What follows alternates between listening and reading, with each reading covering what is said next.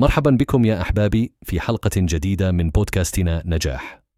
أنا مايك مقدم هذا البرنامج الذي أتمنى أن يكون المرجع الأول لك لما تبحث عنه من خبايا الحياة والنجاح.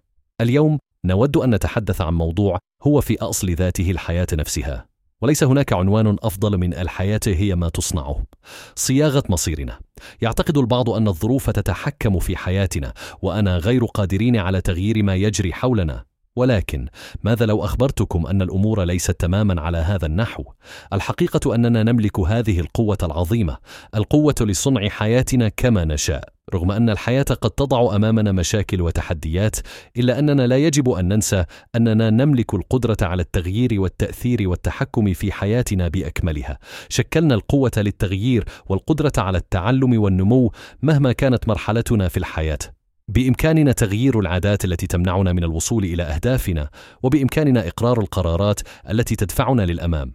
ليس المهم أين نحن الآن، بل الأهم أين نريد أن نكون، وإياكم أن تستسلموا وتكفوا عن المحاولة. الحياة تتطلب منا جهدا وصبرا وقوة إرادة لتحقيق أهدافنا. تذكروا دوما، الحياة هي ما تصنعه بيديك. بوسعكم صياغة مصيركم بأنفسكم من خلال التغيير والتعلم والإصرار على تحقيق الأهداف الشخصية. ابدأوا اليوم في تحقيق الحلم الذي تحلمون به، ولا تتوقفوا حتى تصلوا إليه. وبكم أنهي هذه الحلقة.